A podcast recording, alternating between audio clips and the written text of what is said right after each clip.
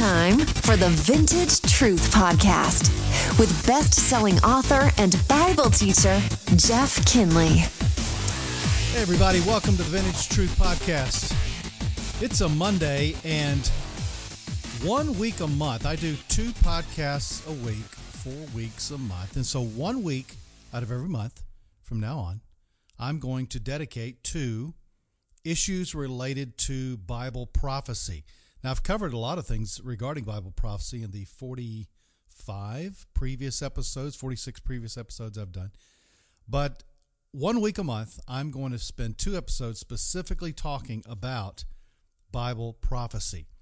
And I'd like to begin this week by asking the question why is revelation in the Bible?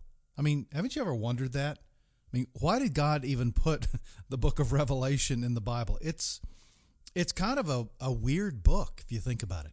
And in some ways, just from reading through it maybe one time or hearing about it, you might say to yourself, well, this doesn't really fit in the rest of the Bible. I mean, you know, God had one last book to write. You know, Genesis started with a bang. anyway, Genesis started and it was incredible. It's like Revelation is this amazing ending, but wow, why is it even there? And, you know, people have debated the meaning of revelation and whether or not it is to be taken literally or symbolically or metaphorically or some other way in history. And, you know, the way that I see revelation as I study the Bible, it appears to me as if revelation was meant to be taken as it was written. In other words, when you read it, that's exactly what's going to happen. I do not believe that revelation has already taken place simply because of the fact that nowhere in recorded history are any of these events recorded in Revelation, specifically in uh, chapters 6 through 19. There's nothing like it anywhere in human history. And you might be able to find, you know, some similarity or whatever, but never has third of the earth's population been burned up or millions of demonic locusts grasshopper creatures coming out of the ground stinging people for five months or 100 pound hailstones or, or a third of the rivers turned to blood. Never seen that in history. So I don't think it's happened before. And I also don't think that it's just merely symbolism. Because if you think that Revelation is a symbolic book, I got news for you. It's anybody's guess as to what all of those symbols might mean. So, yes, there are symbols in the book of Revelation, but they're fairly obvious when you see them. So, I don't believe that Revelation was uh, fulfilled in the first century, 70 AD, with the destruction of Jerusalem. Many reasons for that, uh, not the least of which is some of the early, or many of the early church fathers uh, did not believe that Revelation was fulfilled during that time. Also, the, the church at Smyrna that we that we read about in Revelation, uh, chapters two and three, of the, the seven churches, didn't even exist until 65 AD, the church there. Polycarp wrote that, by the way, in 110 AD. Laodicea was still recovering from an incredible, devastating earthquake in 60 AD. They would not have been described as being rich and in need of nothing. It took a whole generation for them to rebuild. For those reasons and many more, I believe that Revelation was written around 95 AD or sometime in the 90s. Now, having said that, why why did God give us this bizarre book of the Bible? Well, keep in mind that Revelation is literally God's final message to the church. And it was written to the church, by the way. The book of Revelation was not written to the world, it wasn't written to Rome, it wasn't written to pagan countries. It was written to the church. It wasn't written primarily to Israel, it was written to the church, to the seven churches. And it follows the authorial intent of Revelation when you read the first several chapters. Is that God gave Revelation not just to reveal a chronology or a timetable or some sort of, of literary topographical map about what's going to happen in the end days. It wasn't just that, but it was written to arouse a sleeping church so that she might prepare herself for Christ's return and not shrink away at his coming. So, yes, we get this verbal panorama of the end times, but it's written to motivate us to prepare for Christ's imminent return. You know, it's really interesting, too, is that as you read the book of Revelation, we learn a lot about mankind. We learn a lot about mankind. We learn, for example, in Revelation 6, that even after these horrible judgments are beginning to be unleashed on planet Earth, that people just don't fall on their face and repent. You would think they would.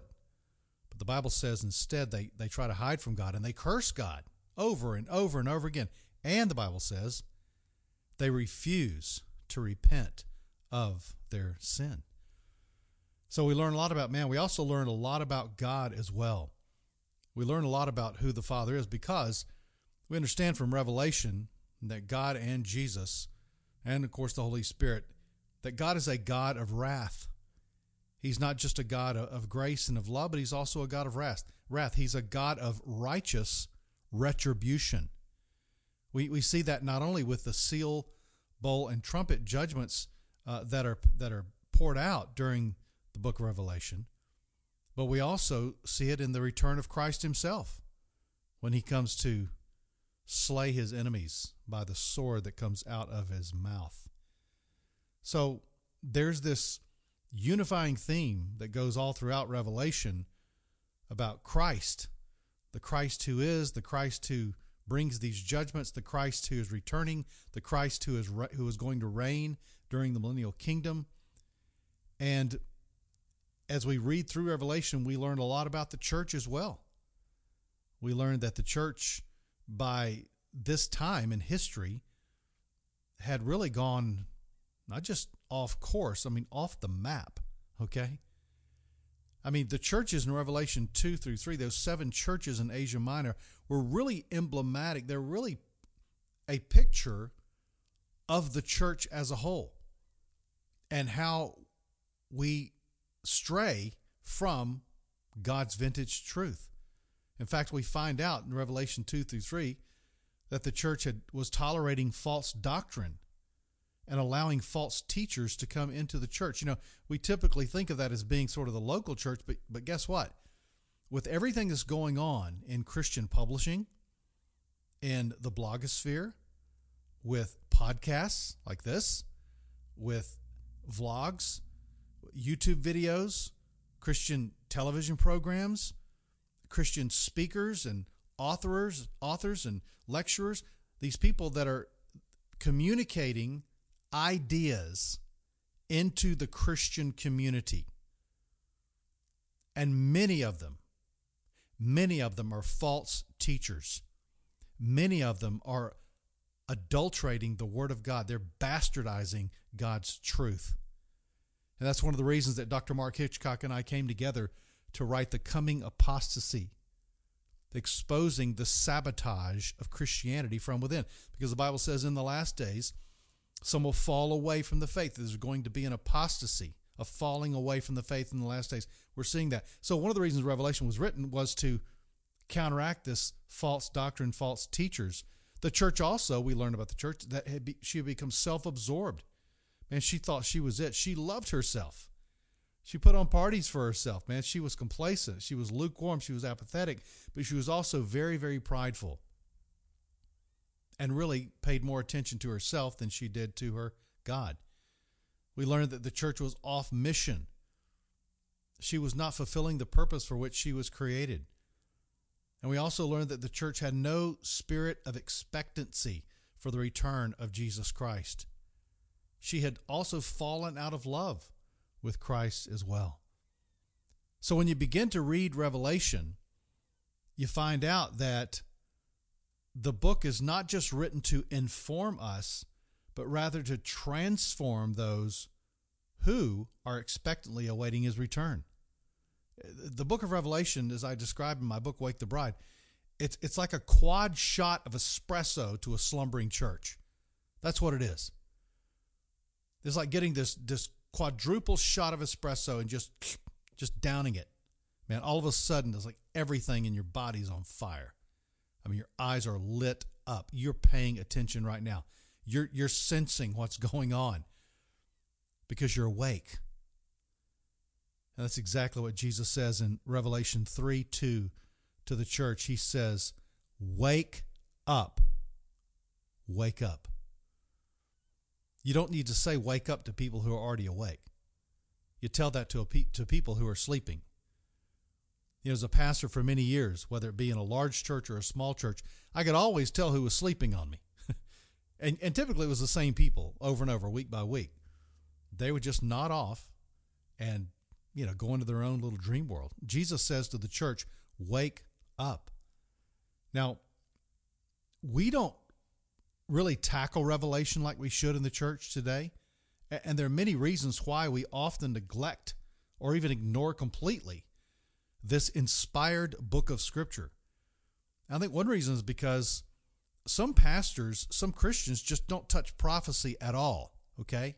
Prophecy's kind of like, you know, ah, we'll get to that one day.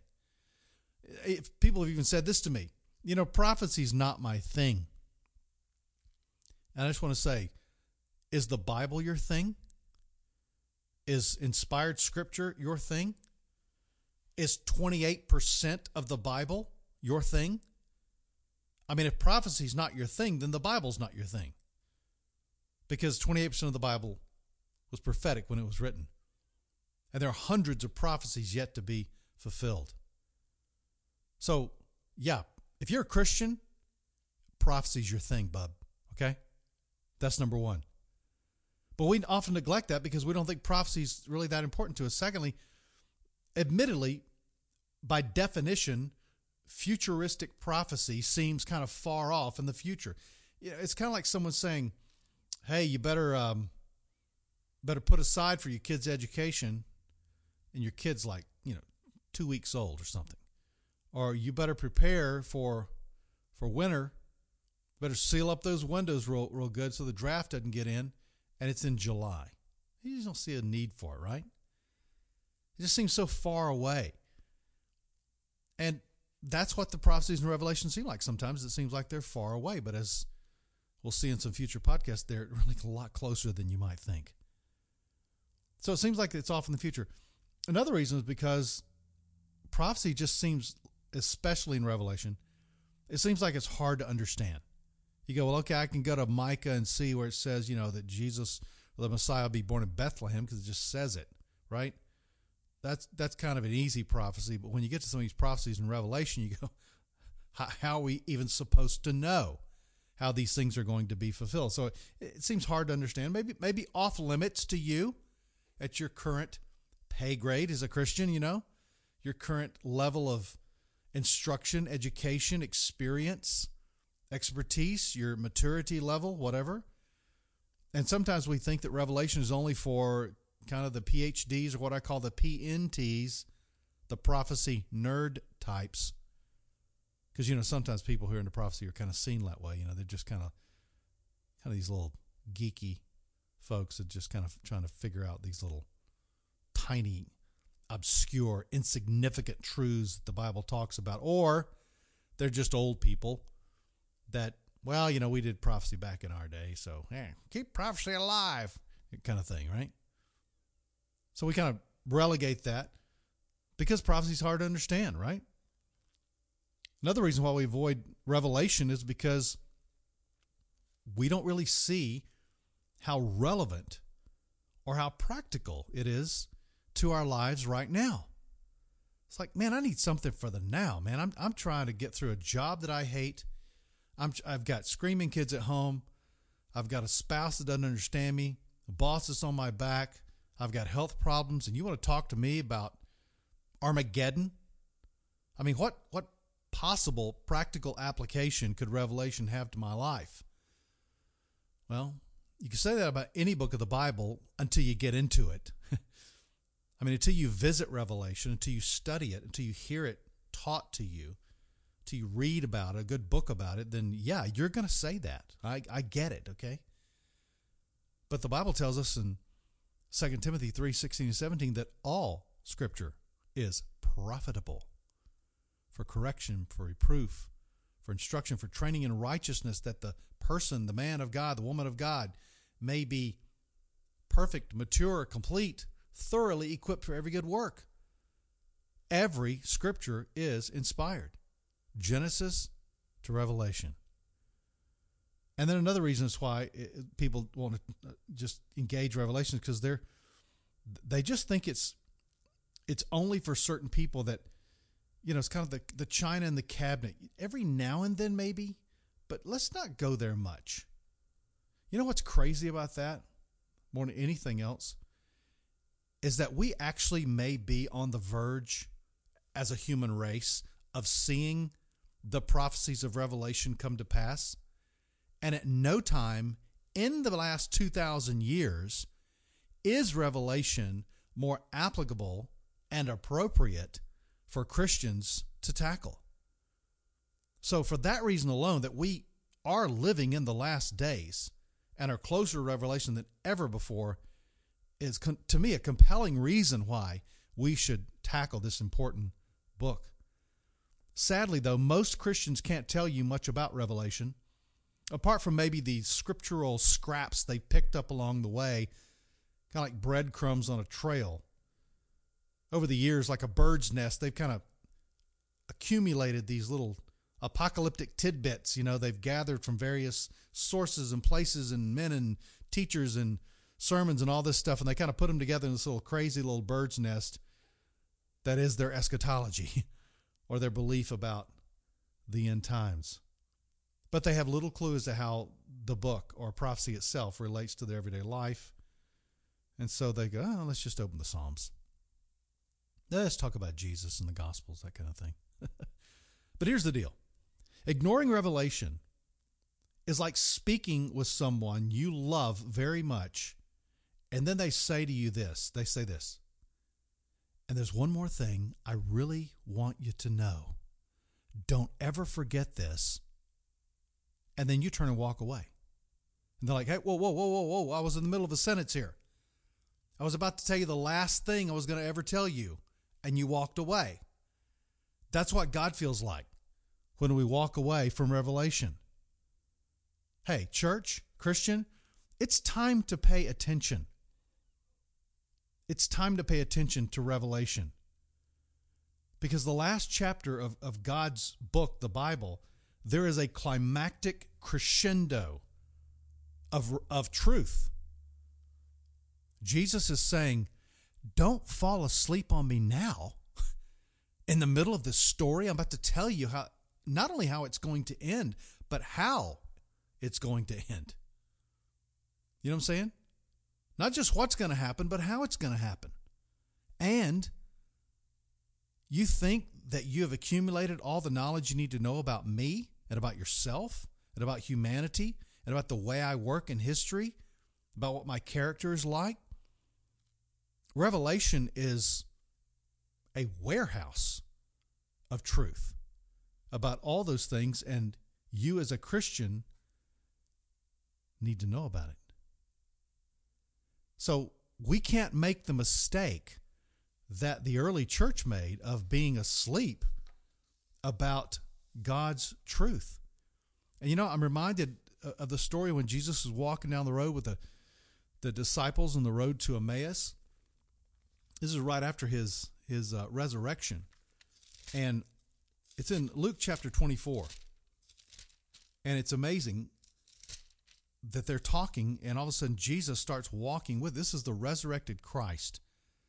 Starts walking with them. There's one of them. It actually names him. The guy's name is Cleopas, or Cleopas. And he says to Christ, he says, "Hey, you the only person visiting Jerusalem unaware of the things that have happened here?" And Jesus said, "What things?" And the guy goes, "Jesus, the things, the things about Jesus the Nazarene." He goes on to tell him all about it and stuff. And when they get to the end of, this story, Jesus says to him, "O foolish men and slow of heart to believe all that the prophets have spoken." You know, Christ doesn't say, "Guys, I get it. Prophecy was hard. It's hard stuff. That future stuff that I wrote in my Bible, it's hard. Hey, don't worry about it. We'll have a seminar. We'll explain it all to you." You know what Christ said to them? He said, You guys are acting like fools. You claim to be my disciple, and yet you, have, you don't have a clue as to what my Bible says about me and the prophecies leading. That's what he said. Foolish men, slow of heart to believe all that the prophets have spoken. Let me ask you a question. Are you slow to believe all that the prophet has spoken in Revelation? John, this with this prophetic literature, are you, are you still slumbering? Are you still wondering if this stuff is even worth diving into? Hey, prophecy is staring you in the face. Don't fall asleep. Don't nod off. Most importantly, don't walk away. Jesus wants to tell you something. Hey, we'll pick it up again on Friday. Have a great week. Thanks for listening to the Vintage Truth Podcast. Please subscribe and share with a friend. For more about Jeff's ministry, go to jeffkinley.com.